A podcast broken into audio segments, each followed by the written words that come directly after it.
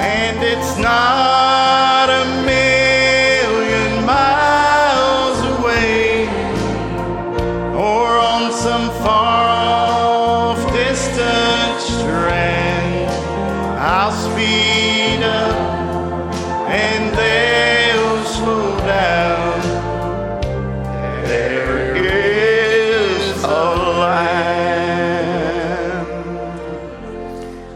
glad there's a land to go to?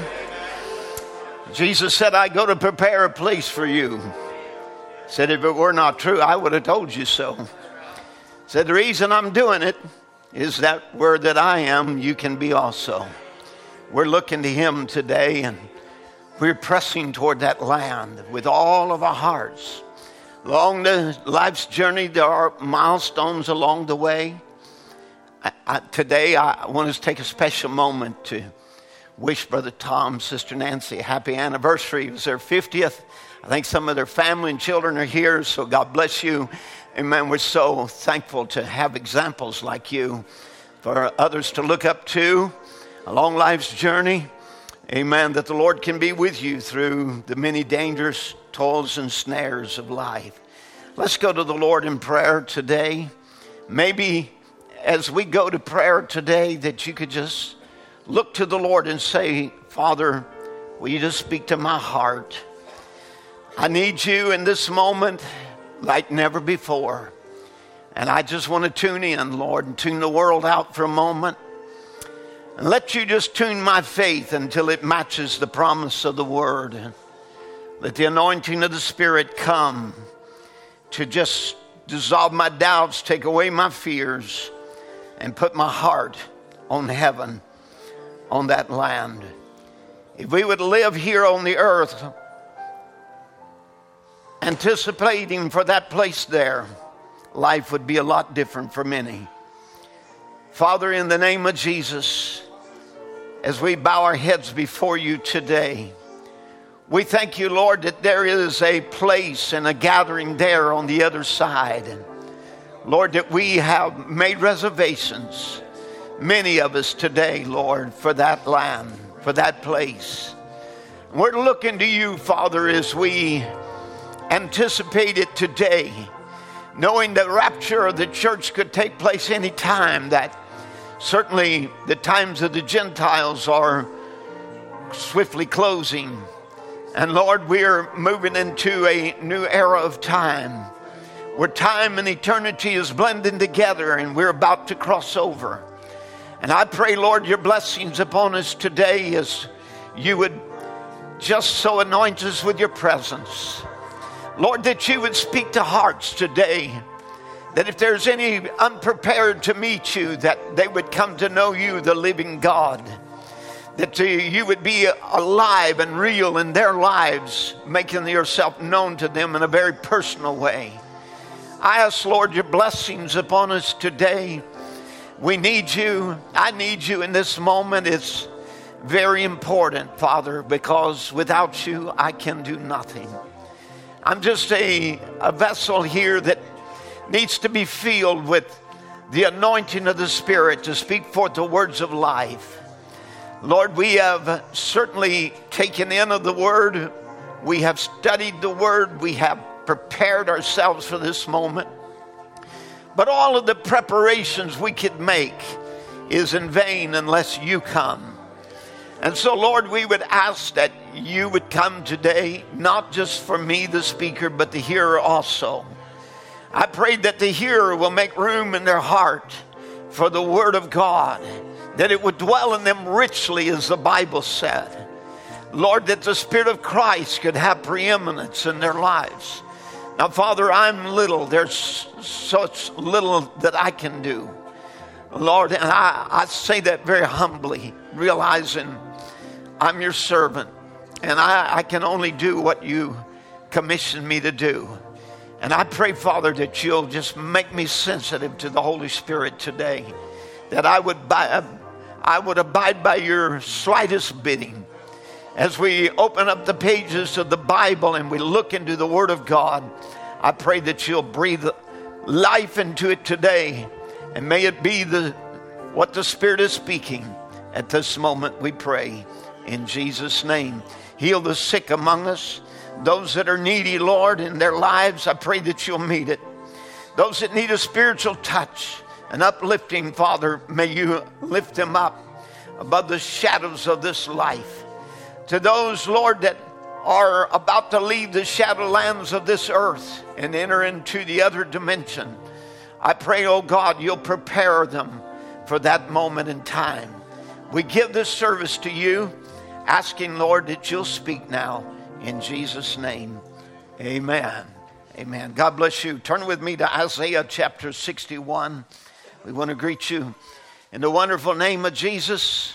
Certainly good to be in the house of the Lord and have this privilege of serving God together today. And I ask that He'll just come and speak to you in a wonderful way. And those of you that are listening online, may God bless you as well. And amen. And ever need supply for you. Amen. Thank you for coming, for being here with us today. And uh, let's just enter in with all of our hearts and let the Holy Spirit speak to us. What good would it do if we just came and went through the formality of church? Amen. We want the Spirit to speak expressly. Allow Him to speak to your heart. Verse, verse 1 of chapter 61 of Isaiah The Spirit of the Lord is upon me because the Lord hath anointed me to preach good tidings to the meek. He has sent me to bind up the brokenhearted, to proclaim liberty to the captives, and the opening of the prison to them that are bound, to proclaim the acceptable year of the Lord. And this is where Jesus would stop when he was reading the scripture, because this would apply in particular to his first coming. And then, of course, then the next part, of course, is the day that we are in, where it comes the day of vengeance of our God to comfort all that mourn. You remember this uh, word of comfort that was given in Thessalonians, where he said, "I comfort, we comfort one another with these words." Is that the Lord Himself would descend from heaven with a shout, with the voice of an archangel, and with the trump of God, and the dead in Christ shall rise first, and we which are alive and remain will be caught up to meet Him. So it is the word of comfort in this day in a time of trouble that we have the coming of the Lord to look forward to. It is the escape that He told us to pray always when we see the day of vengeance coming upon the earth, to pray that we would escape the things that are coming upon this earth and be worthy to be counted worthy to stand before the Son of Man. So he says to comfort all that mourn, to appoint in them that mourn in Zion, to give them beauty for ashes, the oil of joy for mourning, the garment of praise for the spirit of heaviness, that they might be called the righteousness, the trees of righteousness, the planting of the Lord, that he might be glorified. And it's that phrase there that I want to I want to dwell on this morning, the planting of the Lord. God bless you, can be seated. We're going to be speaking on placed, or as he says here in Isaiah, planted, placed in the land of promise. Now, if you will, also turn with me to the book of Ephesians, for it's very applicable to the hour that we're in, um, in that as the book of Joshua would uh, place Israel into their land of promise. Even so, the book of Ephesians places us into the land of the Holy Spirit and the land of the Holy Ghost, where all blessings lay. Now, verse 3 says of Ephesians 1 Blessed be the God and Father of our Lord Jesus Christ, who hath blessed us with all spiritual blessings in heavenly places in Christ. So if you notice every spiritual blessings lay in heavenly places in Christ. So in the Holy Ghost lays every spiritual blessing. And then he said, according as he had chosen us in him before the foundation of the world, that we should be holy and without blame before him in love, having predestinated us to the adoption to the adoption of children by Jesus Christ Himself according to the good pleasure of His will, to the praise of the glory of His grace, wherein He hath made us accepted in the beloved, in whom we have received, uh, we have redemption through His blood, the forgiveness of sins, according to the riches of His grace, wherein He hath abounded toward us in all wisdom and prudence having made known unto us the mystery of his will according to this, his good pleasure, which he hath purposed in himself, that in the dispensation, now what's these words? That in the dispensation of the fullness of times, he's going to gather in one all things into Christ, what is in heaven and is what is on earth, bring them all together in him. And of course, this again speaks of the great rapture of the church because he will bring that which is which is in heaven, the saints there, that which is on earth, the saints here, the living and the dead, and bring it all together in him in the great meeting in the air. And all this happens at the dispensation of the fullness of times, or when time is coming to its fullness. And there comes a time where Scripture comes into its full manifestation. Now, notice, and he said, um, In whom also we have res- obtained an inheritance, being predestinated according to the purpose of him who worketh all things after the counsel of his own will. Now, of course, we, we can all go back and think of um, things like that comes from the message, the God rich in mercy of where it was spoke of the on the Ephesians, how the book of Joshua was the Ephesians of the Old Testament and how it's a book of redemption. Now, redemption has two parts. And that is, of course, one of them is coming out of, and the other is going into. So, first you have to come out. Some people want to, you know, come uh, and bring the world with them, but you got to come out of the world to come into Christ. You have to come out of unbelief to enter into faith. You see, these, there cannot be one thing in your way. You cannot, you cannot look at what you see or what you feel or what you hear or what apparently things look like or what you don't see yet. You can't, you can't do that. You've got to come out of unbelief to enter into faith cannot be one thing in your way. To really have genuine faith, you must leave everything that's contrary to the Word of God behind to enter into faith. And that was the, the book of Ephesians of the Old Testament, the book of Joshua, where Moses, who represented the law, could not save anyone, but grace could. And here Joshua is the same word as Jesus. Actually, they changed it for us in our New Testament to the, the Greek form of Joshua, which is um, which is Jesus. It was actually Yeshua. But to keep you being from confused, you know, on which Yeshua you're talking about, the Yeshua in the book of Moses or the, the Yeshua in the New Testament, the, the scholars would change it to the Greek uh, meaning or the Greek word Jesus. And so, but it is Yeshua or Jehovah Savior. And so again, when we we find out as Jehovah's Savior, um, the Joshua, the Old Testament, where God was saving his people out of Egypt's bondage and bringing them over into the promised land, then they would be placed into their land of inheritance. Gad would get its part, um, Naphtali would get their part, Judah would have their portion. Each one of them would be placed in the inheritance. Now, we come to another Joshua, which is another Ephesians, where that um, that everything before us comes to an end. That in our in our intellectual denominations, our educational programs, has to come to his Jordan where we have an Ephesians again, where we leave behind that in the past and we enter into the complete word of promise.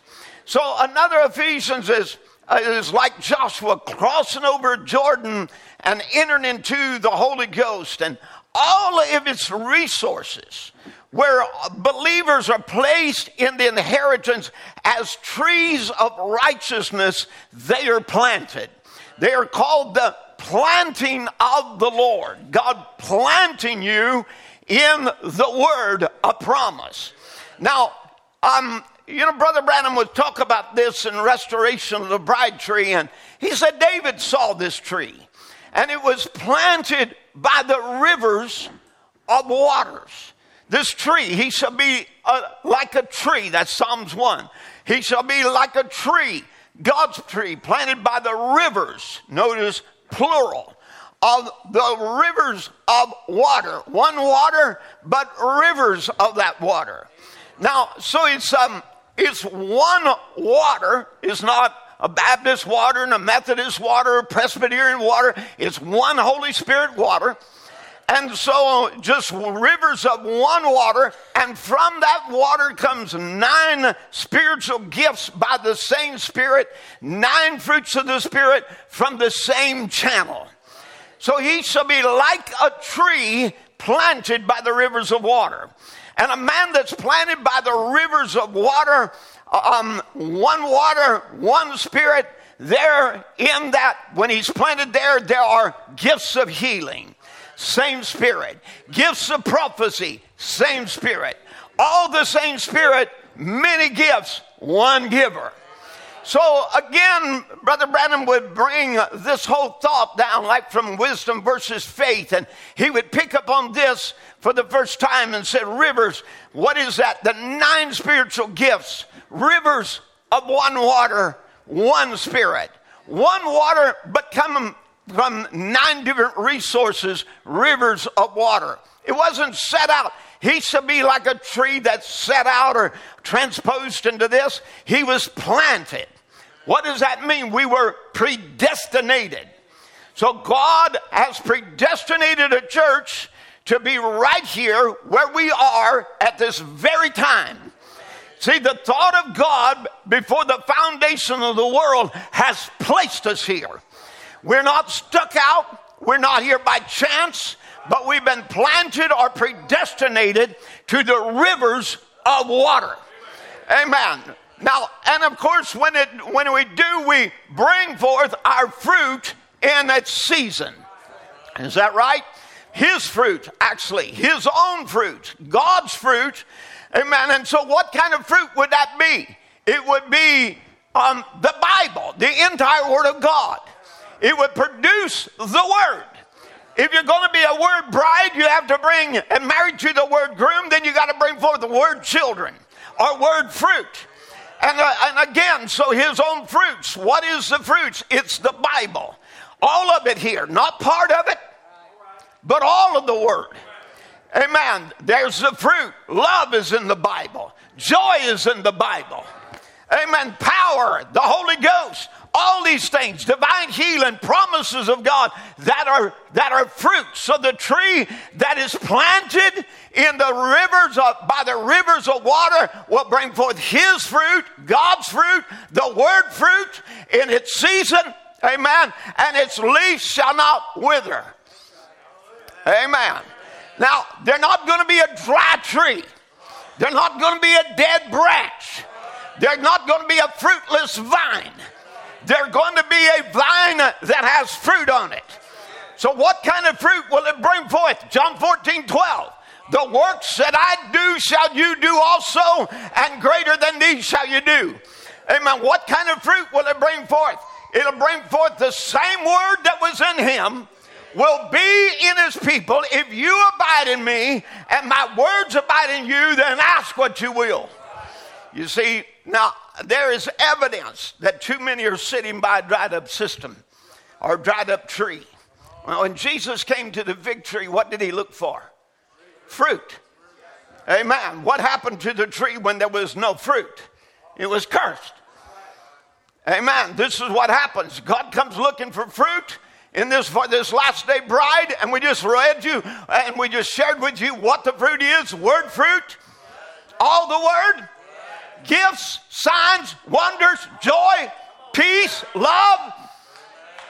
Come on, every word, every promise, whatever it is, it all must be on that tree. Because it is a tree that is planted in the land by the Spirit. Amen. Now, and again, is not to be a, a one that withers up, dries up, falls away, casts its fruit. It must be a fruit bearing branch. Jesus said in John 15, 2, every branch in me that beareth not fruit, he taketh away. So there it is. You don't bear fruit. If a church doesn't bear fruit, it gets cut off. What kind of fruit? John 14, 12. Mark 16. Amen. Every, every gift of the body, every promise in the word. Not just part of it, the whole word. Are you with me? Every branch in me that beareth not fruit, he taketh away, and every branch that beareth fruit, he purges it that it might bring forth more fruit. So God is not just satisfied with a little fruit, God wants more fruit. And what he does, he, he purges it so it will bring forth. What she says in verse 3 Now you are clean, or now you are purged through the word which I have spoken unto you. Now, what do you think God sent a message for in this day? It was to purge a group of people from unbelief where they could bear the fruit of Mark 16, John 14, 12. Come on. Luke 17, 30, every promise in the Bible that they would manifest God in this generation. They would be a fruit bearing branch. Now, so I'm sending a word to purge you. A lot of times we forget what the message is about. The word, it comes to cleanse you, not for you to change the word, but to let the word wash you from your unbelief. Amen. So, he, so you, what's now? Abide in me and I in you. In other words, stay in Christ. Stay, in the, stay under the anointing. Stay in the Holy Ghost. Don't stray to cold theology. Theology without power, without love, but keep life within you.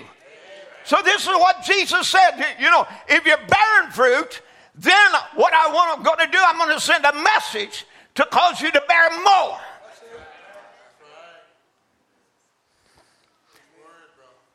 Now, we're, look, we're looking we're seeing a whole lot that has just been cut off branches that are withered. They're dead. They've died. They, uh, they bring, bring no fruit, so God cut them off. Are you with me? And He's going to cut off every branch that don't bear the fruit.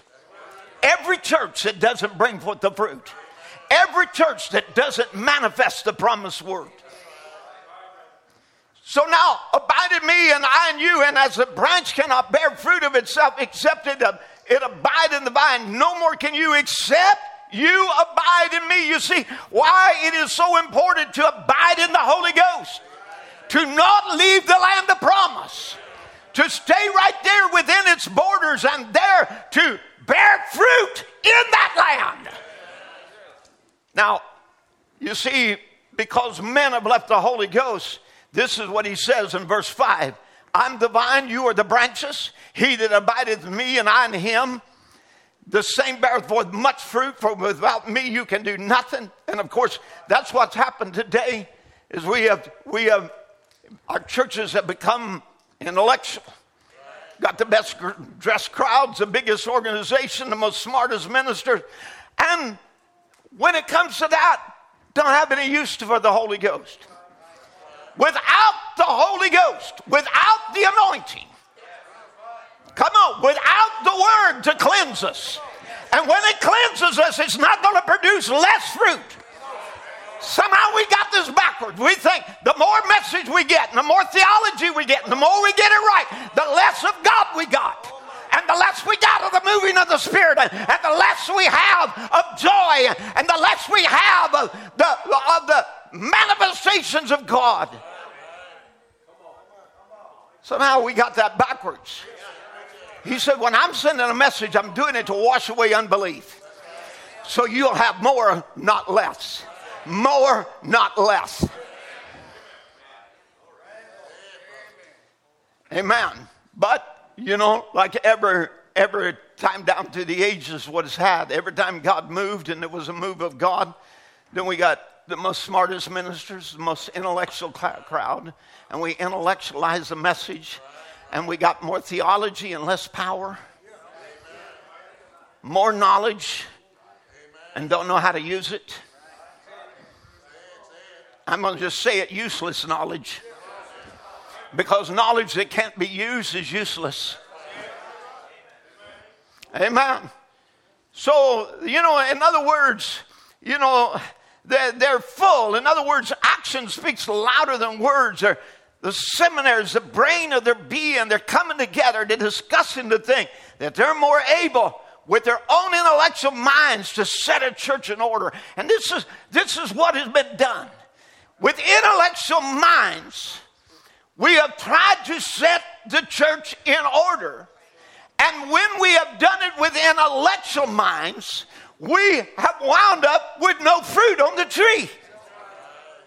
Because we pull it out where God, from where God planted it by the Holy Ghost, and we plant it over here in a barren land. The only way to get it to bear fruit is to get it back, its roots back in the Holy Ghost. If there's anything you ought to desire in your own life, is that your roots be really watered by the Holy Ghost tapped right in all the time. Amen. Where that it's flowing out of your life and producing the fruits the Bible said you're to produce. So, well, you know, in their intellectual minds, they've set a church in order better than what the Holy Spirit could do it. So they don't need it no longer. It's something we don't need today. Its days are past. We don't need the Holy Spirit to heal the sick. Well, you got doctors. We don't need the Holy Spirit to speak with tongues. We're all intelligent people. And when you do, you take right away from your lifeline, your framework.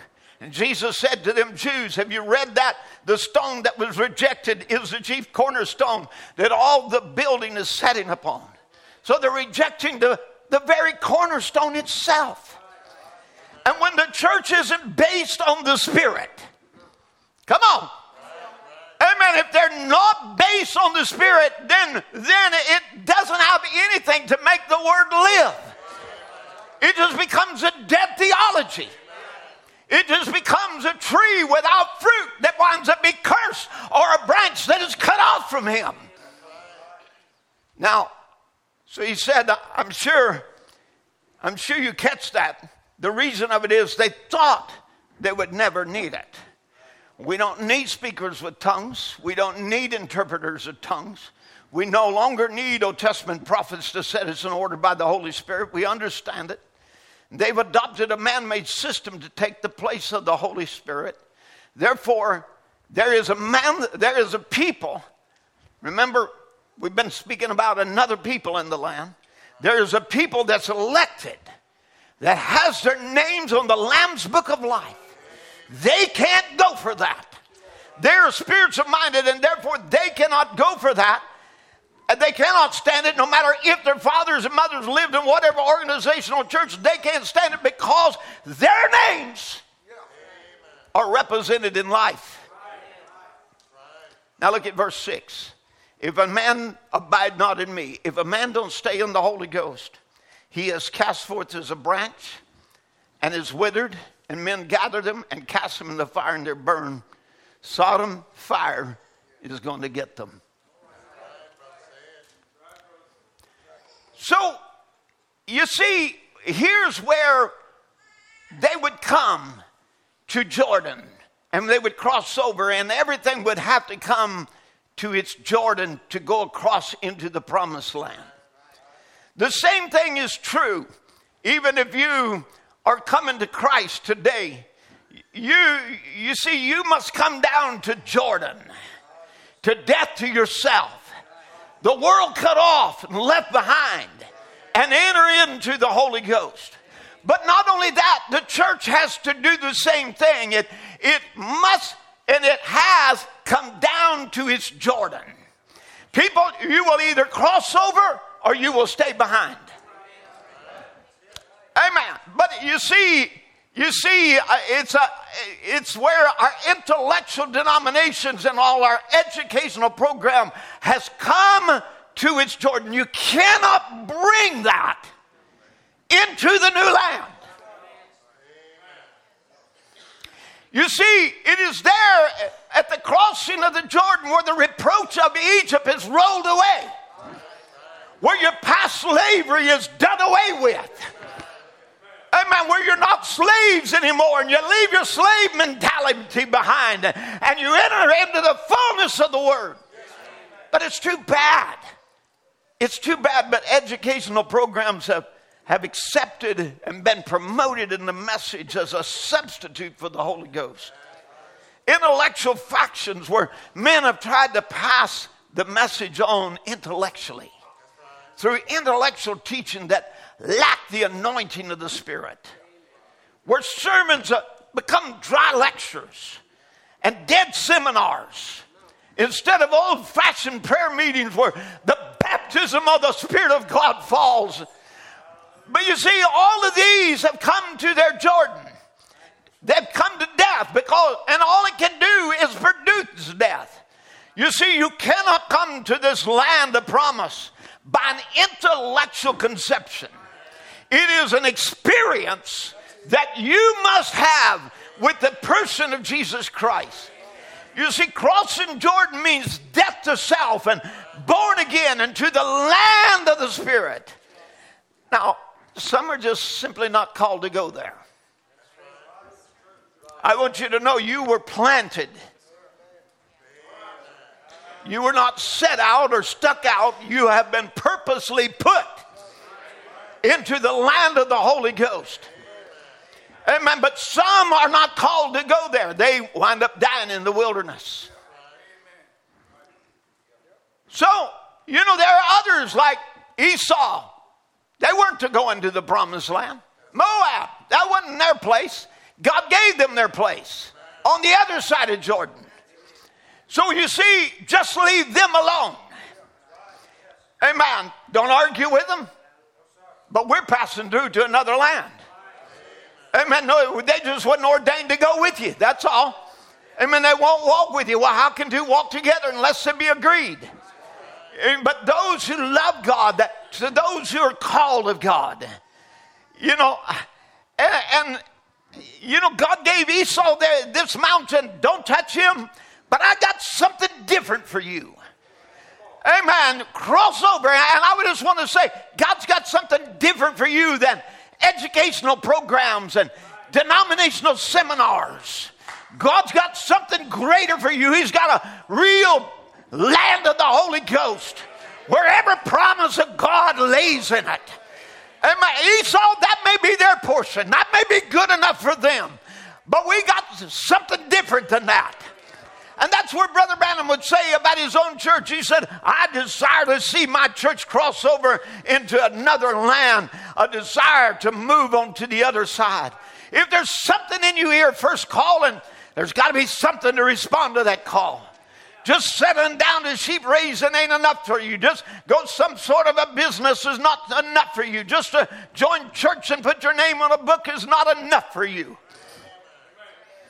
Amen. This is to produce more than denominational, pew warming Christians. Amen. But a people who are on fire for God, a people who know their God, who has experienced Him and they do exploits. Amen. But but you see, it's not enough for you. And, and I, I know the longing in your heart and the longing is mine. I want everything the Holy Ghost has. I want every promise that is in the book. I want every gift that he has. I want all of his power. I want his joy. I want to be able to shout about it. I want the emotions it brings. I want everything that it has. Some are satisfied with just churchanity. Well, let them go. Let them have their church. That's good enough. For them, that's okay. God bless them. But for you, there's something different calling. Amen. There's, there's all across the Jordan until you fall into the arms of God yonder. Amen. Until the rapture of the church. I don't know about you, but there's a land I'm home, homesick for. that longing for down on the inside. But you see, you can't make them all see it. And so that ain't in our purpose. Our purpose isn't about them and they and there and, and, and whatever. Oh, we want to focus on who we are the bride of Christ. We want to focus on what we have been called to. And so that to you that believe, how many is a believer today? Amen. Then you know there's something in you. There's a deep call into the deep. There's a longing for more of God. There's a need for a great, greater outpouring of the Spirit. There is a desire to set your roots down deeper into the rivers of water and push out until every fruit of God is manifest in your life. Amen. You want to you want your feet in every stream of God. Amen. So we can't be satisfied with theology or just a good church. Amen. Or even just a little healing service. There's something beyond that calling. So, on one side of Jordan is an intellectual conception, the other side is the revelation of Jesus Christ. On one side of Jordan is an intellectual knowledge, and it just produces death. And the other side is a supernatural gospel that produces life. Now, so one, has, one side has an intellectual conception, when the true side of God, there in the promised land, has the revelation of Jesus Christ by a spiritually revealed truth. Now, I want you to understand when it comes a spiritual revealed truth, God reveals Himself personally to you as an individual, and when you do, you quickly become deity on the inside of that man. Amen. He is a son or daughter of God. It puts him in position to speak to this mountain and don't doubt, and it'll move. Amen. Don't you want to be able to move past your doubts? Don't you want to move past your human reasoning? And your human thinking and, going through that cycle of death all the time of doubt and fear and unbelief and uh, walk into the place where you know your position and you know where you're standing and you have been placed in the promised land and you're a people of faith that know how to operate in faith.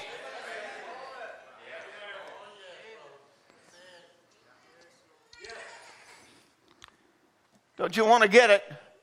Where that there's a faith of God that's on the inside of you that you don't have to come to the altar to get from a preacher? You know, there's many times people are coming just to try to use our faith, and they have no faith. God's only going to give it according to your faith. And if you're faithless, then you're going to go back without anything you're going to go back and say, Well, God didn't do nothing for me. Nothing ever good happens for me. Why? Because you're faithless. Amen. You got to come to the place where your faith there is based on the Word of God. I know who I am. I know my position in Christ. I'm in the land of promise. I have received His Holy Spirit, and therefore, as His Son, I ask for this. So many people come down, you know, well, I ain't seeing nothing happen. Well, what does that got to do with anything? That's human reasoning. That's a mental conception anyway, conceptualized by what you see. Real revelation is not conceptualized by what you see, but what God's Word said. Faith has to be based on the everlasting, eternal Word of God. Now, See, you know, a place standing in the land where you know you're in the vine. And you speak to this mountain and you don't doubt and move. You ask anything in his name. A lot of people, the reformers, got that all mixed up, you know. So, well, if I abide in him and he abides in me, so I'll spend so many hours a day praying and I'll fast so much and I'll try this and I'll try that. That never was God's plan. God's plan was for you to be born into the Spirit And once you're born in the Spirit, you abide in Him, He abides in you. And you have the right as a son to ask what you will, and it shall be done. You can ask in His name and use His name freely because you are in the family.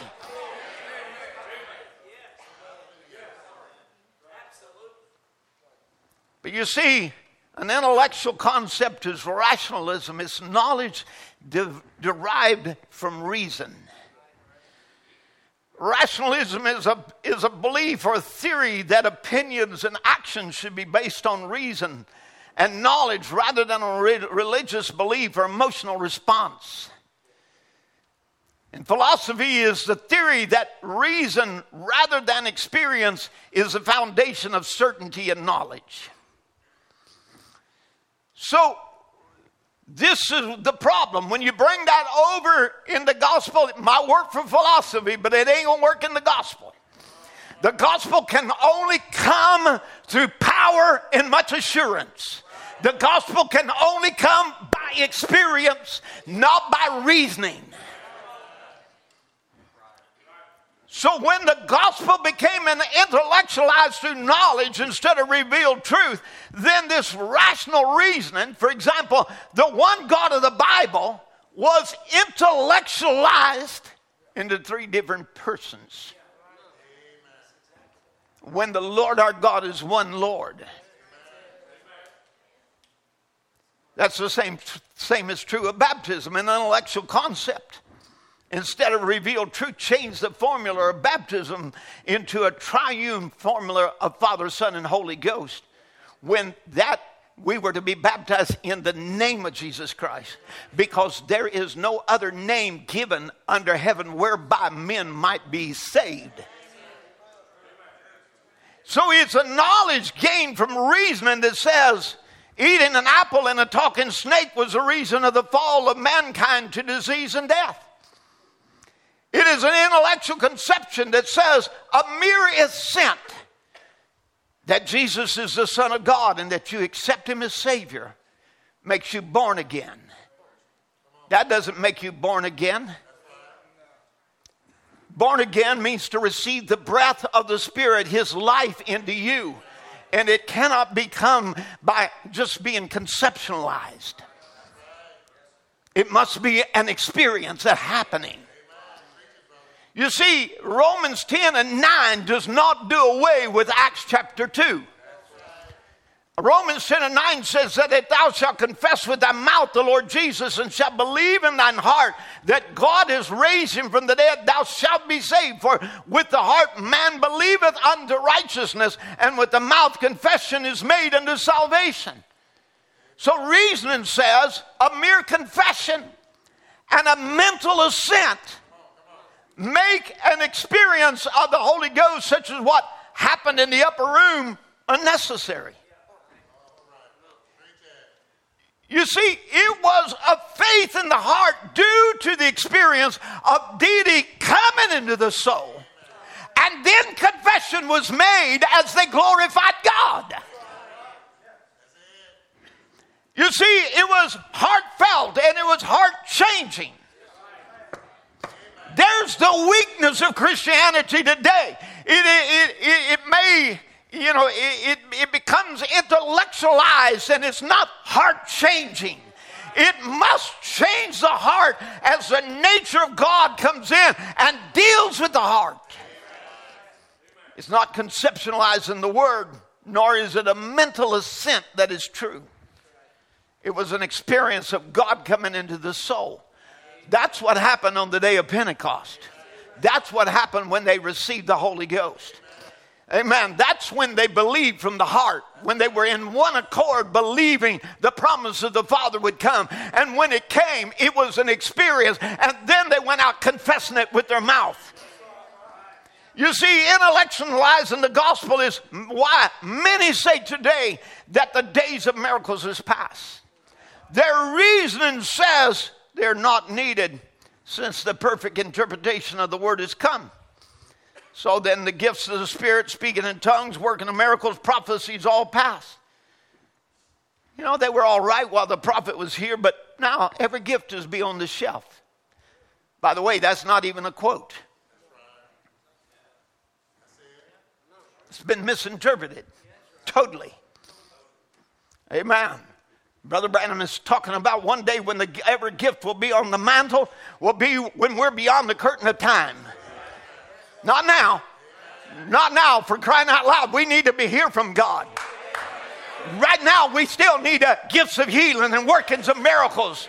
Right now, we don't need anything on the mantle, as it were, and laid aside. There, we won't need them. It here, brother, we need them. We need miracles. We need healing. We need a word from God. We need we need tongues. We need interpretation. We need every promise that God has in His Bible.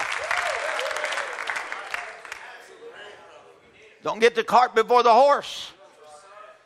Amen. One day we won't need them.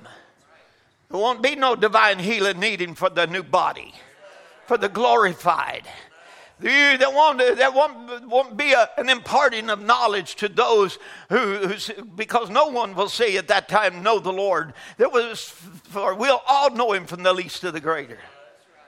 You see, there again, but you see, again, what, what happens though when you, when you neglect these things, when, when the tree is cut off from the Spirit, it's, it's like, um, Brother Sam sent me this quote here from Queen of Sheba.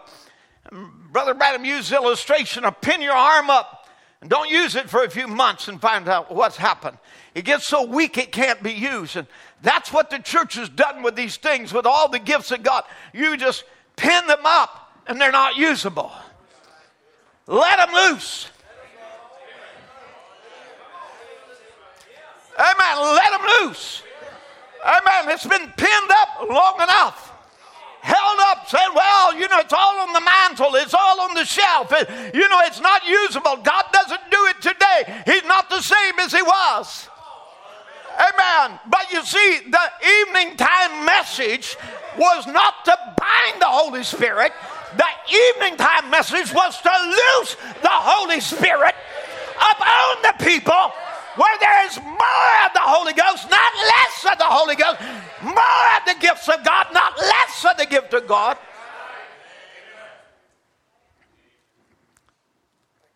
So you see, they've been pinned up so long, they're not usable.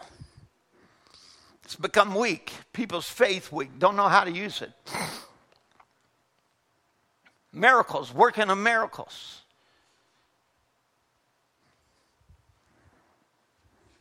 Gifts of healing,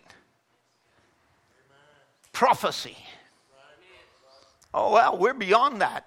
Yeah, you are. Back over in the other land where it don't happen. But in this land, in the land of the Holy Ghost, these are abundant.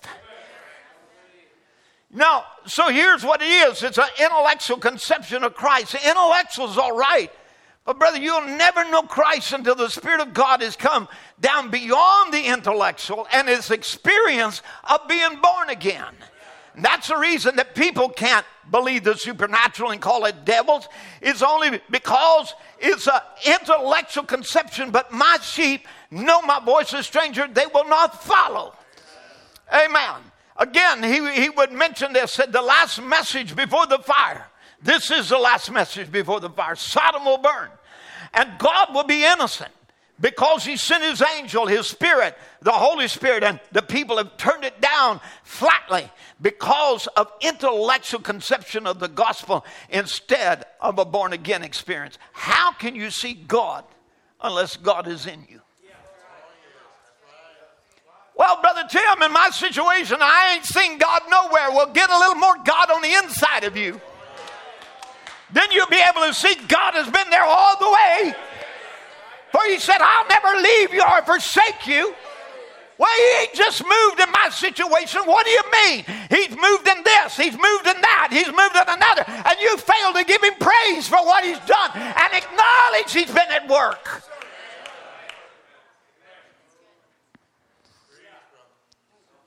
How can you see God unless God is in you? How can you get blood out of a turnip? There's no blood. Same way you can't get a believer unless God's in there to make him a believer. It has to be not an intellectual, but an experience of the heart. Also, the same way with divine healing, it can't come by an intellectual conception. Said many times, divine healing is more or less becoming a thing of an intellectual conception of divine healing.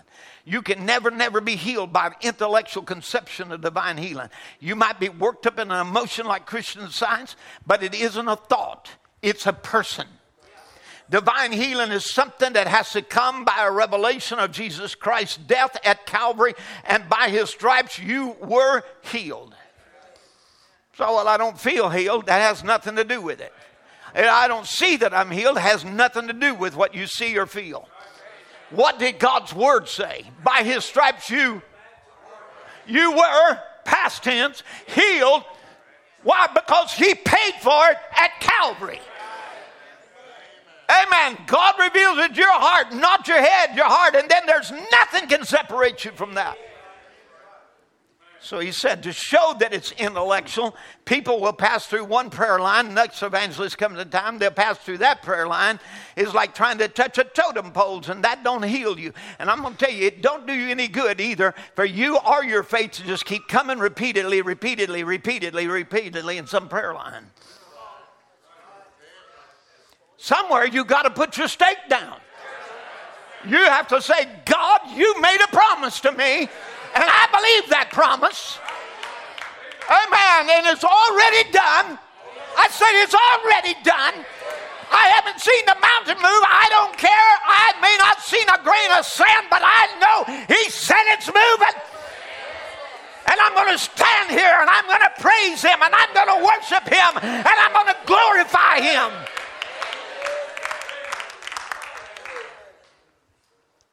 You stand still and you look up and you listen to the word and you say, God, that was for me.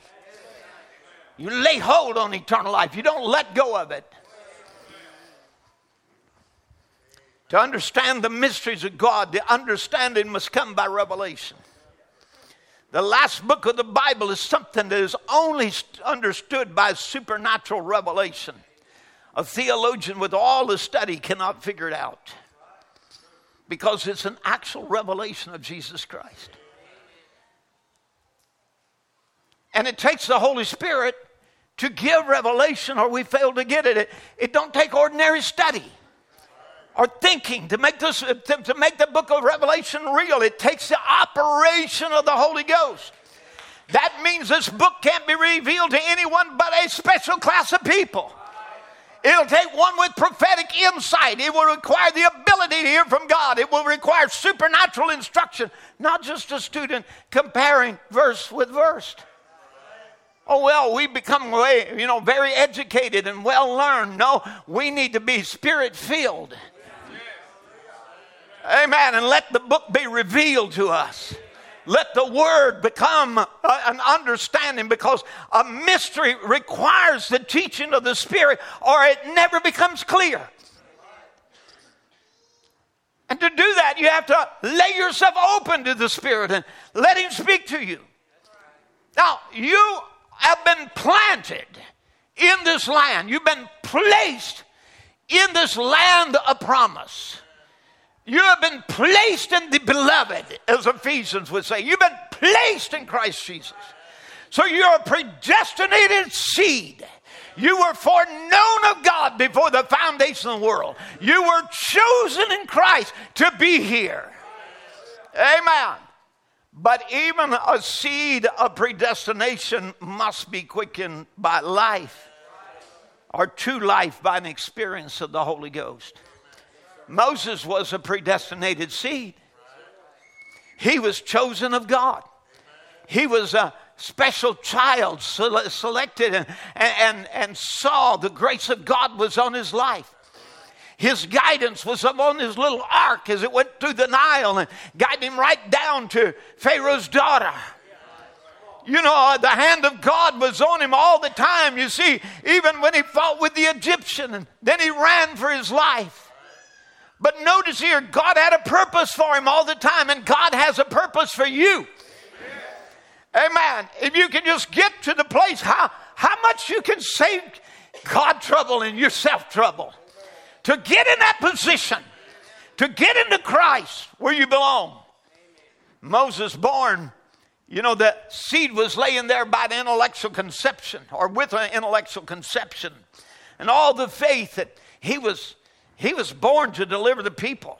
You know, he's told this from the child. He was told, given the promise from the word. He, he, he was educated with the knowledge of it.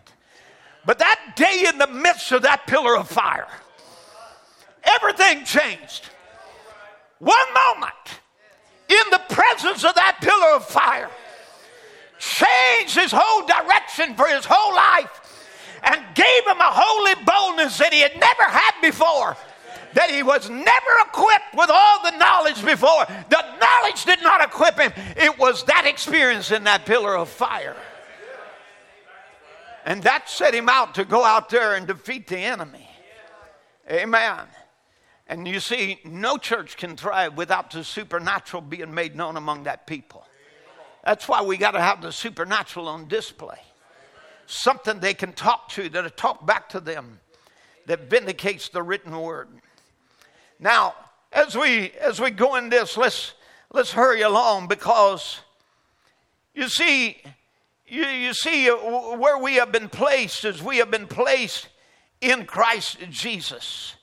You say, well, let me let me just share this quotation from Christ the Mystery because it's one that I often go back to.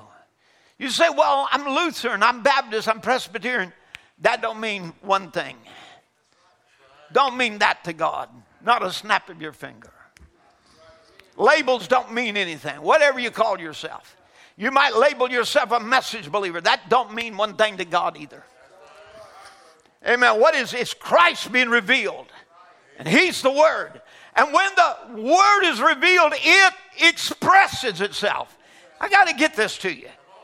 Amen. It, when the Word is revealed, you say, we've received the revelation of the Word, then it expresses itself. Amen. You say, well, we've been planted in the Holy Ghost, then it expresses itself. It bears its fruit. Somebody with me now? when the word is revealed it expresses itself that was god's purpose for jesus christ was to express itself to take his own laws live by his laws and fulfill his law by death and christ god died in the flesh in order to condemn sin in the flesh that he might bring to himself a glorious bride redeemed back that will only believe that will believe only in the word of god and will not swap it like Eve did for intellectual conceptions of men. That's Christ's idea. That's God's idea. The new birth reveals that. And if a man says he's born again and try to place these promises of Christ in this last day to some other age, making him Christ yesterday but not today, then that man or that person has been in a delusion by Satan. And if a man says that he believes that and it don't manifest itself through him, Jesus said, Mark 16, these signs shall follow them that believe. Into all the world, to every age, casting out devils, speaking with tongues, all these great manifestations of gifts that would follow, they shall, not they may be, they ought to, they will, and heavens and earth will pass away, but this word won't. So now she's caused the whole world to accept scientific leadership of the educational program that Satan has given to her under the name of a church, the leadership of an educational scientific program. I, I'm, I'm picturing to you the God of this world. When she, as Eve, had the filling of God's word in her hand, she could have took God's word, but what did she do? Instead of tarrying for the baptism of the Holy Ghost, she let science prove to her that the Holy Ghost was only for the disciples. And instead of keeping divine healing going, where she ought to be now raising the dead and doing great miracles, she has let Satan, under his leadership of religious men, take the word of God and try to say it was for another age. And therefore, she denies all the supernatural and swapped it for an intellectual conception of the Bible. and have put their own interpretation to them, and God has let them set their dead as 12 o'clock midnight.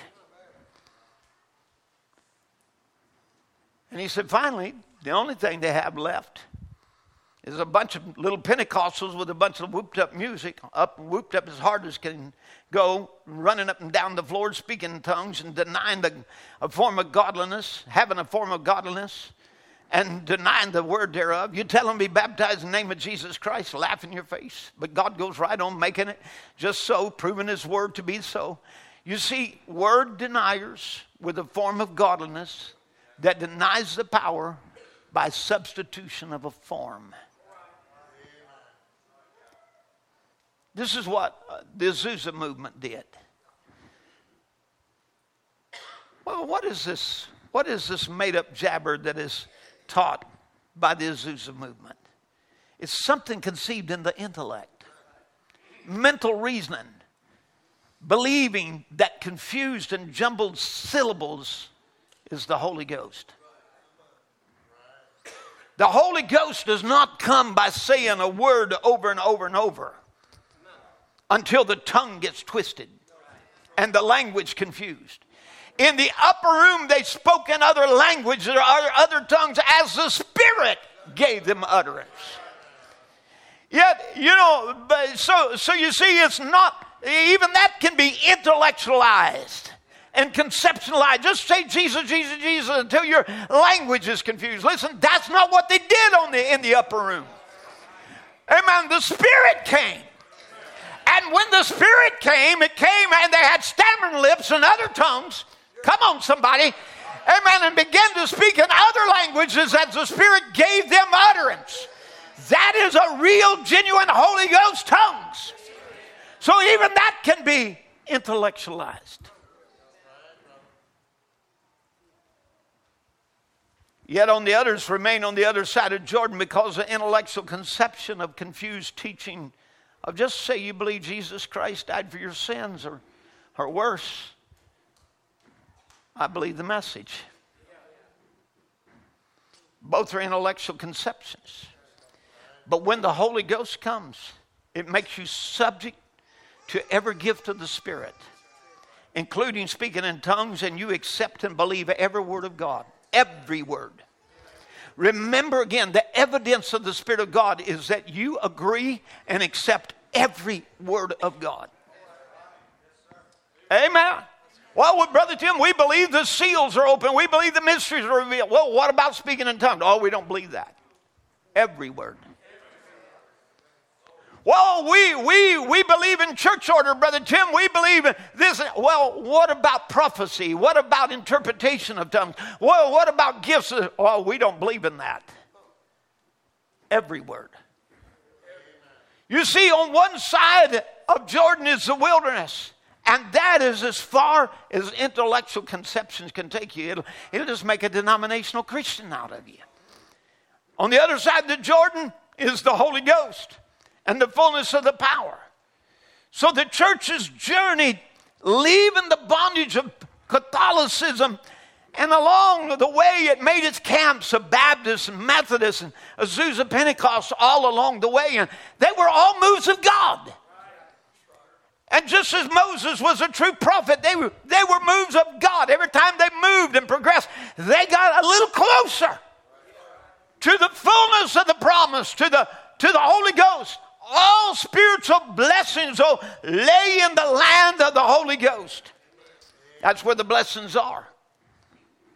We are blessed with all spiritual blessings in where? In heavenly places, positions in Christ. So now, let's bring this thought to forefront. In the message paradox, Brother Branham said, We're promised, according to Revelation 10, and according to Malachi 4 and St. Luke 17:30 and so forth, that there's got to come an Ephesians to this. There's promises, friend. There must come an Ephesians that the sevenfold mysteries of the Word of God must be unfolded. So here we come right now to this junction, and it's a time of crossing over. And this brings the denominational systems and its traditions to its Jordan and the revealing of the sevenfold mysteries open up endless impossibilities where we again can walk where the apostles have trod. Now think when Israel through Joshua entered over into the land of promise, they're saying, We're walking where Abraham walked. We're walking where Isaac walked. We're walking where Jacob was. We're walking where Joseph lived. Come on, somebody. Amen. You see what this does when we have come in this day by the taking the seals off the book, by revealing the mysteries of God in this last day. What does it do? It brings us across the Jordan where we are again are walking where Jesus walked. We're walking where the apostles taught. We're walking exactly in the footsteps of Apostle Paul. We're here where, where, where every promise in the book, again, is ours. It, it opens up to us every promise. Don't you realize that the taking off of those seals is open up, not close, open up to us the promises that the world has not seen since the book of Acts. It has opened up to us the land of miracles. Amen. Listen, uh, listen, great miracles. The most wonderful miracles. Miracles so complete that the dead in Christ will rise. We have arrived in the land where the dead in Christ rise. We have arrived in the land where there is a rapture, where there's a change of our bodies where gray hair comes back to the right color, where cross eyes are made straight, where the most massive divine healing that was ever, ever known to man takes place. Where that those that are alive and remain at the coming of the Lord are changed from the top to the bottom. Amen. Completely and wholly. Never to get sick again. Amen. We're talking about not just entering into divine healing, but the divine health. And I don't mean that's where we are, I mean that's where we're headed in this land. But God never dealt with Israel outside of the promised land, and God will not deal with the church outside of the promised land till we get in our homeland. But there's so many that looks over into it and says, we can't take it. So they intellectualize the reason. Remember, it was reasoning that made the giants unconquerable. They looked at it and reasoned. It was the walled cities that they looked at, it was their reasoning that made that unconquerable. We can't do it. And you see, the Bible gives us examples that, like Cain, who was given opportunity like the 10 spies who wouldn't go over, like Esau who, who, who uh, forfeited his birthright, and like who, Judas who fell away just before Pentecost. So that brings us to the scripture in Hebrews chapter 6 and verse 4. I want to go through it right quick. Now, as we kind of lay this down, for it is impossible for those who were once enlightened and have tasted of the heavenly gift and were made partakers of the Holy Ghost. Notice, they actually were enlightened and they tasted the heavenly gift and they were made partakers. This is like the 10 spies go over there and they eat the fruit, they eat the grape, they ate the figs, they brought back evidence, said it's real. And they tasted it but wouldn't go into it. They stood on the edge and didn't conquer. And went back into wandering again for another 40 years. Listen, church, we ain't got another 40 years of wandering. We can't afford to do it. Come on. Amen. We're looking at the promise and we must say we can take every promise. It doesn't matter what it is, we're going to take every word of God. Every word of God is sacred. Every word of God is for me. If they shall fall away, watch what he said. They taste the good word of God, the powers of the world to come. If they shall fall away to renew themselves again repentance, seeing they crucify themselves the Son of God afresh and put him to an open shame. For the earth which drinketh in the rain that come often upon it and bringeth forth herbs meet for them by whom it is dressed receiveth blessings of God. But that which beareth thorns and briars is rejected and is nigh unto cursing, whose end is to be burned. Brother, this is, this is a stark warning right here in the book of Hebrews that we cannot go in there and look back and fall back. In the journey of the church to the Reformation, they left the bondage of Rome like Israel left Egypt. Then they were justified by faith and they were brought up to sanctification. Brother Branham often uses the example of the Nazarene pilgrim holiness. They come right up to the edge of the, of the promised land, came two thirds of the way of journey, made it all the way to sanctification. And those organizations looked into the powers of God and saw, saw the great healing miracles and saw them speak in other tongues and denied it and turned around and walked back. And Brother Branham talks about them, said they can never be saved, they'll never come back. Now, we're not talking about individuals, we're talking about the, the organization. And he says, you know, there they fell when they come that spot of, of Kadesh Barnea because they signed, already had their signed up documented statements. In other words, their charter, oh, you know, put it in. We believe all of this, but that. They believed in two works of grace and justification and sanctification, and they couldn't move any further. And that whole generation just, you know, died there in the wilderness. But we must never stop anywhere in the journey. We must go all the way and then take every promise that is in there. So we're not just going to stop at believing and being baptized. Amen. We're not just going to stop because He cleansed our lives from sin we must press on to a position to the promise of the baptism of the Holy Ghost where he, where he places us. And that brings us into our inheritance, finding our position in Christ. Now, watch. If we've entered into another Ephesians, another Joshua, then here's our commission. I want you to go with me to Joshua 1 and verse 5. There shall not any man be able to stand before thee all the days of thy life. As I was with Moses, so will I be with thee. I will not fail thee. I will not forsake you. God said, I'm for I'm with this to the finish. God's going to finish this thing. And as I was, and I moved in the in the systems past and those organization and those moves of God, I'm going to be with you. And I will not fail thee. I will be with you. Amen. But be strong and of good courage. We need people in this day strong. Say, I know God's going to keep His word. I know He's going to perform it to me. I know His promises are true. You be strong and of good courage. Because unto those who are strong and of good courage will he divide for an inheritance the land. To the weak and the unbelieving, they'll wind back up here wandering in the wilderness. But he says, Only be thou strong and very courageous, that they, thou mayest observe to do all that the law said to do.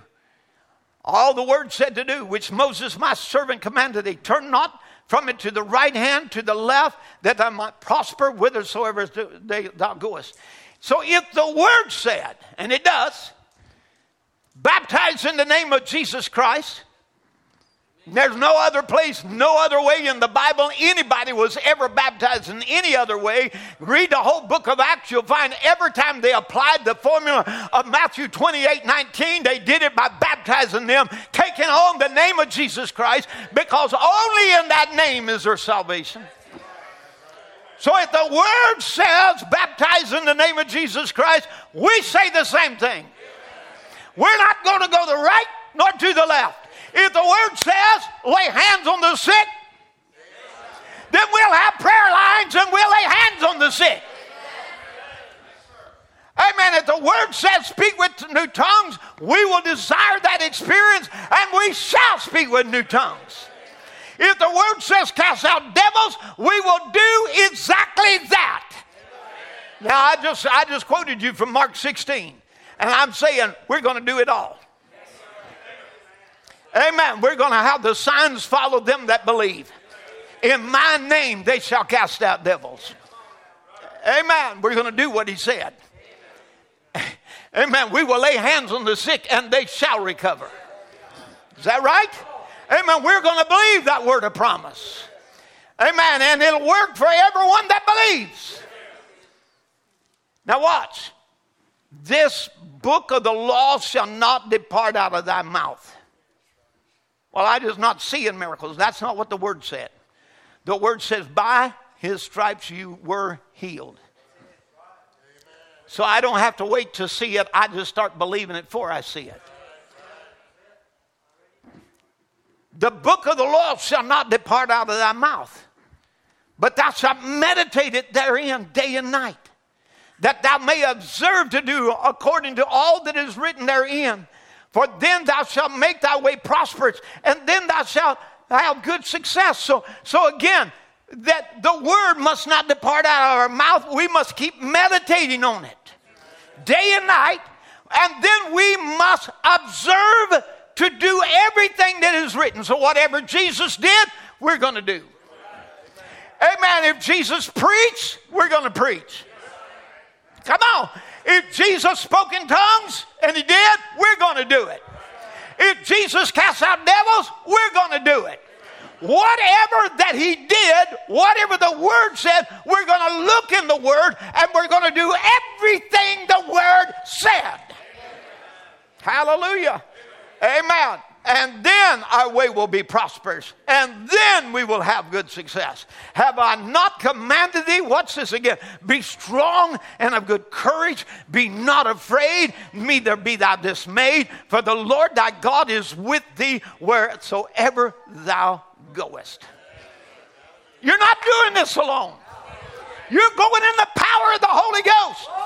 Amen. You are meditating on the word. You're going to observe to do it. And when you observe to do it, you're going to do what he said do. And he's going to stand behind you and he's going to perform the work.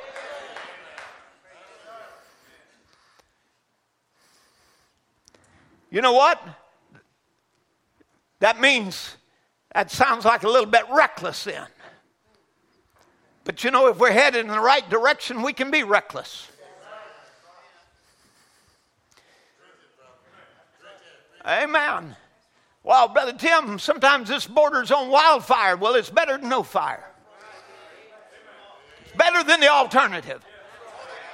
Better, better to err a little bit on the fanatical than on the formal. Well, it's just our church is just in this season. Well, then, as a minister, get them out of that season. Preach the word. Amen. Get anointed. And when you're anointed, what are you going to do? You're going to you're going to lay hands on the sick. He hath anointed me to open the eyes of the blind, to give hearing to those who have lost it. Come on, to make the lame to walk again, to cause the feeble hands to raise up and praise the Lord again, for there to be victory in the house of God. He hath anointed me. There's got to be a people anointed in this day so the church of God can be fearless and reckless in faith if we're pointed in the right direction. Amen. I believe we're a people pointed in the right direction. So whatever he said, that's what we're going to do. Watch now Ephesians 1 5. Let's try to bring this down. Having predestinated us unto the adoption of children by Jesus Christ to himself.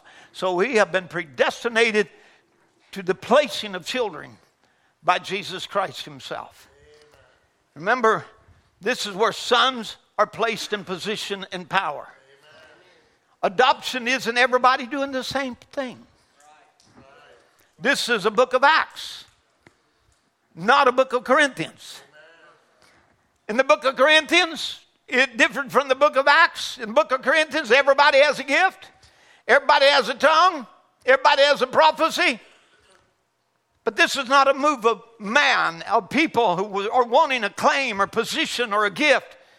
The, the acts is not the acts of the apostles, it's the acts of the Holy Spirit in the apostles. So you see, you see, it's where that you You're placed in the body, and God has set in the church. Notice this God sets in the church, He predestinates you to a position. So he, he gives in there speaking with tongues and interpretation of tongues and knowledge and wisdom and gifts of healing and all kinds of miracles. Now, you know, this brings us to a place where Brother Branham found the trouble with the Azusa movement is everybody wanted to do the same thing. And he said, You can never raise corn in Ephraim's corner, or Manasseh raise it in Ephraim's corner. You got to take your place positionally in Christ. You got to find out where you belong, what you're called to do. You see, now, God puts in the church one to speak with tongues. Now, it's taught today commonly in, in the Azusa movement that we all have to speak with tongues. That's wrong. We, we don't all have to do it. We don't. They didn't all do the same thing. The Bible said, Do you all speak with tongues? Do all have gifts of healing? The obvious answer is no. We don't all do it, but it's in the body. And the deal of it is, is you never deny that it's in the body. Because to deny it's in the body is to deny it's in the word. Is somebody with me? Now, so the land was provided and was divided up by inspiration. And I want you to know God has you in a position, in a place where He wants you. He's placed you in this land. And, and you never try to be something that you're not. You know, some people try to work on it so hard you know, I, I, they think like it's maybe a preacher's wife. She'll think, I've got to do this, and I've got to portray myself as so spiritual and portray myself as gifted, and God speaks. No, no, don't. Let your husband do that. You, you, you don't have to make pretense and pretend. And God told me, and God showed me, and God this. Be a good follower. Amen. He placed you in his body. Now I want you to listen. We think a lot of times if we're placed in the body, that we're placed there, you know, to everybody to, well, you know, to be real spiritual, to have this real gift, uh, to be, you know, have this power, uh, to, to have this, because we're anointed. It's the body that's anointed. And it's the church that has the gifts, not you. And he positioned you in his body and he placed you. Now, this is going to take the breath out of you. He placed you to be a housewife. You want to you want to be a good preacher's wife? Clean the kitchen. Make some meals. Be a lover of hospitality. Keep your house clean.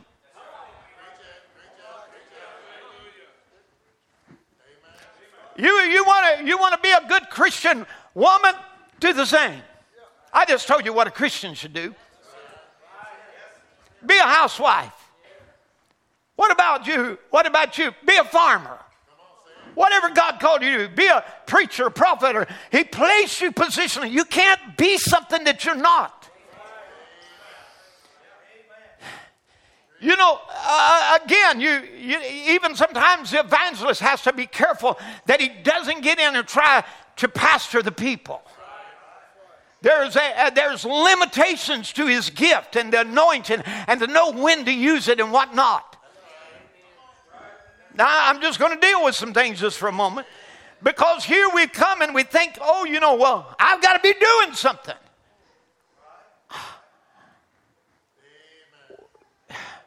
Well, I'm not spiritual if I'm not speaking in tongues and I'm not running the aisle or I, am not, I'm not jumping up and down. I'm not spiritual. Listen, well, some of the most little spiritual women there are in this church are prayer warriors who never jump and never, never shout. You don't all have to do the same thing. You, you, may, you might not be nothing but a housewife. And you say, well, that ain't nothing. Yes, it is something. It is very important. The reason why that America is going to hell the way it is is because they've taken mothers out of the home. You are an important part. You are the gospel to children. You have a responsibility to train up. Amen. You have a responsibility. You say, Well, I'm, I'm not there anymore. I'm a grandmother. You still have to be an example, an older woman living in holiness and righteousness. Train the rest of them up. Say, Brother Branham, I've never done a thing in my life. I'm not a preacher. Well, maybe God brought you here to raise a family of children. Out of that family of children might come another family of children that'll be a preacher that'll send a million souls to Christ. Do you know that?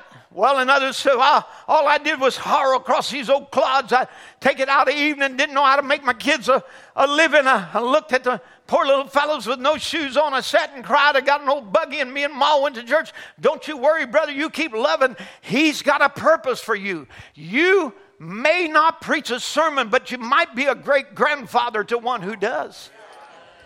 You see, your influence will live on for generations to come. I, I, I just tell you, even in this church, Papa Butts, and Mama Butts, their influence has lived on for generations to come. That lives on today. The things they sowed, the life they lived, and they never preached a sermon, but yet they did. And they were gifted people but not with miracles and signs and wonders, but the gifts of hospitality and love and kindness. Brother Branham said, Some of these little pretty faced mothers here, some of them 60, 70 years old. So, what have I done, Brother Branham? You've raised your children, you've done what you were supposed to do. Maybe some old dad, well, I hard the feels.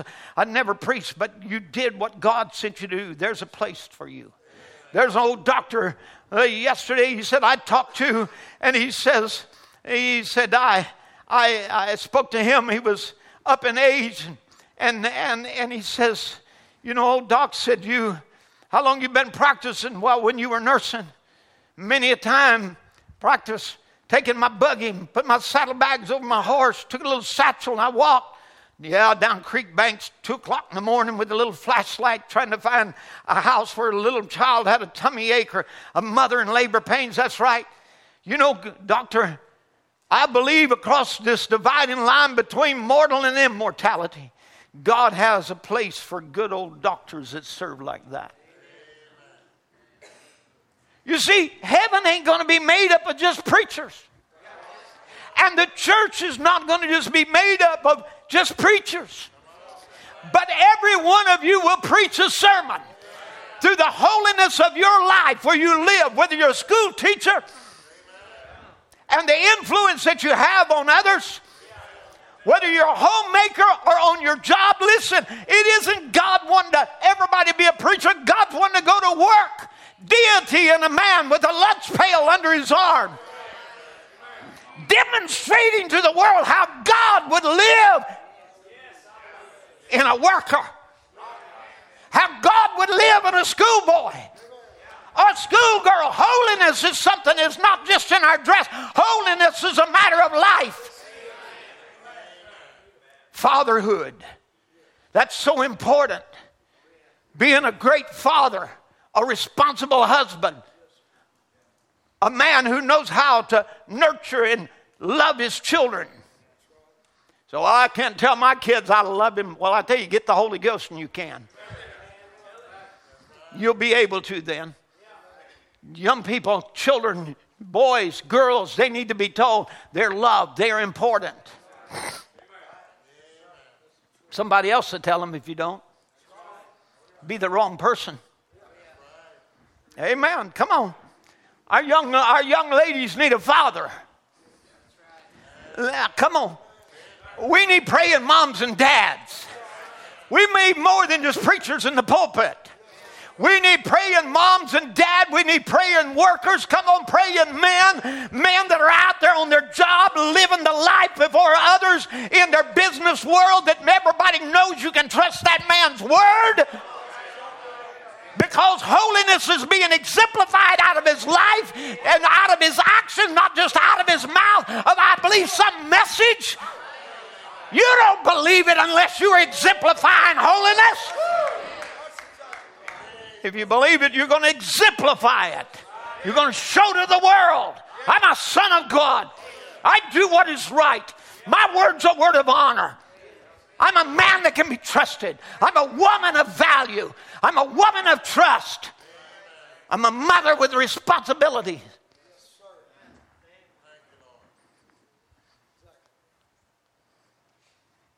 You see, everybody doesn't have to be a Moses. Everybody don't have to be a Joshua.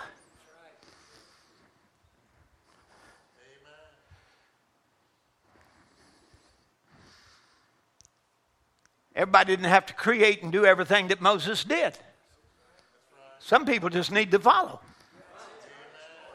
God needs some followers. And fact of the matter is, if you don't learn how to be a follower, you will never be a leader. Amen. He said, A lady asked me come down the road, said it was Florence Shakarian. Said, Brother Branham, I fast and I pray and I fast and I pray, and I still can't cast out devil. What's wrong? Is she not a believer? I mean, Mark 16 said that, that in my name you'll cast out devils. And Brother Branham says, You wasn't born to do that. Your duty is to fast. The Holy Spirit is working on somebody else out there for that. You don't know the place. So don't beat yourself up because you've never cast out a devil. But there's a lot of ways of casting out devils. Sometimes you can cast them out by love. Amen. Sometimes, mama, you know, just producing the right atmosphere in the home where there's an atmosphere of love and care and, and, and whatever that, that is working, where your home is welcome and your children can come and the evil spirits have to leave because there is the Holy Ghost working in your home. Amen.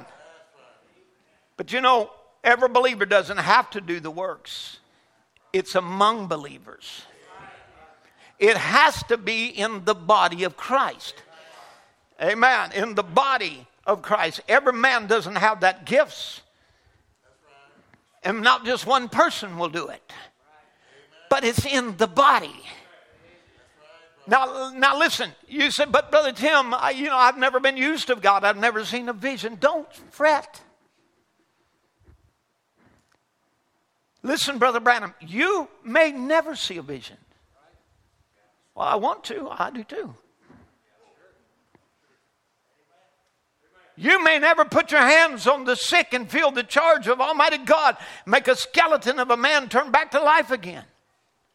You may never see him standing yonder in three or four rainbows. You may never see his image. You may never hear his voice, but you can still be a signboard manifest Jesus Christ by a life that's been so pure and unadulterated from the world, not smutted up with dirty things around your life, but a pure thing that can cause the hungry heart to hunger and thirst to be like Jesus. You're the salt of the earth, and if the salt loses its savor, what with will it be salted? That's right, hunger and thirst. And let your light so shine before men that others can see your good works. See what you do and glorify God. So here we go. Do we all dance? Do we all express worship the same way? Do we all have to run the aisles? Do we all speak with tongues? Paul said, I would that you'd all speak with tongues. But then turned around and let us know everybody don't have to. But one thing we will do, we will believe all the word. Healing, all the word. Casting out devils, all the word. Miracles, all the word. Prayer lines, all the word. Shouting, all the word. Emotion, all the word. We don't believe in some emotionless religion. We're instructed to bury that, and a lot of churches haven't. Speaking in tongues, all the word. You see, as he said in Standing in the Gap, all the gifts have returned to church, such as divine healing, prophecy, and speaking with tongues, interpretation. And though it's been misrepresented terrifically, but it don't take away, there's a real good one. There is a real true one, a gen, real genuine, a gift of speaking in tongues that's always supposed to be in the church. Gifts of the Spirit, all the word. Holiness, all the word. Righteous living, all the word. Being the husband of one wife, all the word. Amen. Women being homemakers mothers, all the word. Amen. Men being faithful husbands and good fathers, all the word. Seven thunders, yeah, all the word. The mysteries have been revealed. Seven seals is open, all the word. You know, whatever it is, baptism by immersion, all the word. In the name of Jesus Christ, the name that is the highest name above all names, all the word. Acts 2, Holy Ghost experience, we believe all the word. Amen. Redemption only through the blood of Jesus, all the word. Amen. That the Lamb is on the mercy seat and there's mercy, all the word. Amen. Is mercy over? Uh, mercy, no. Amen. Mercy, uh, don't you ever think that, that it's closed. Mercy's always open.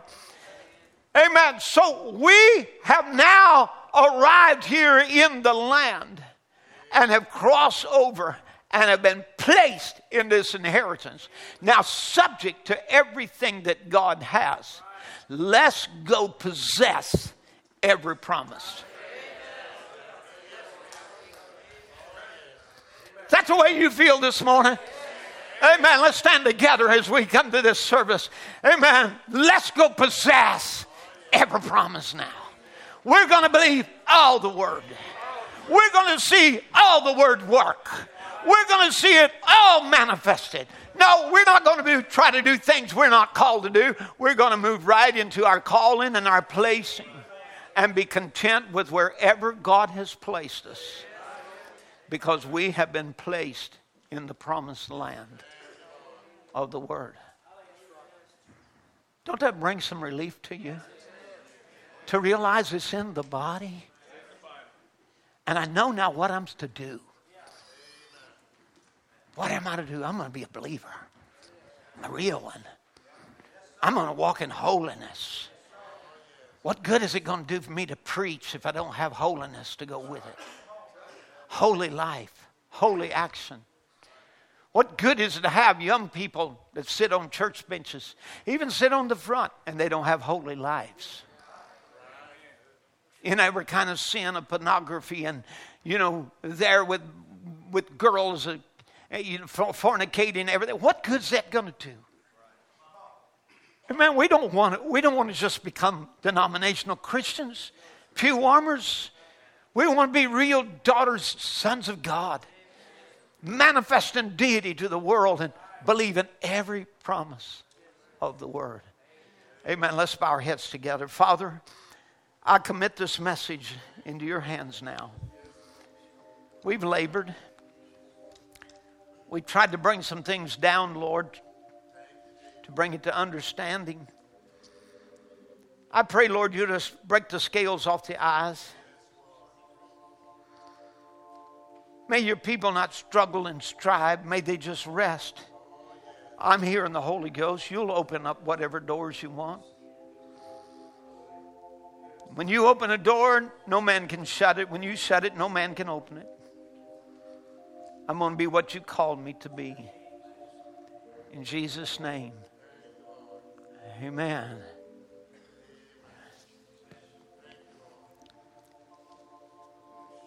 learning to lean. I'm learning to lean. I'm learning to lean on Jesus. And I'm finding more power.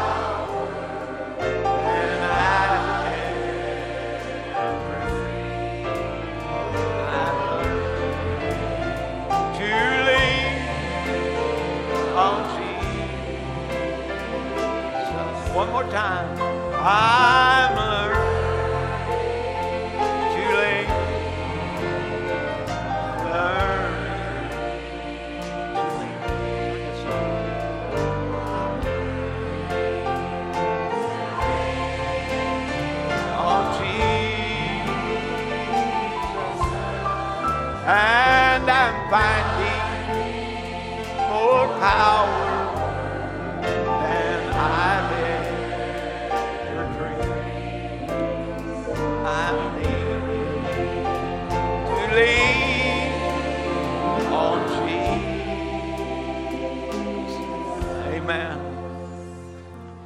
Jeannie, aren't you, aren't you going back for treatments this week?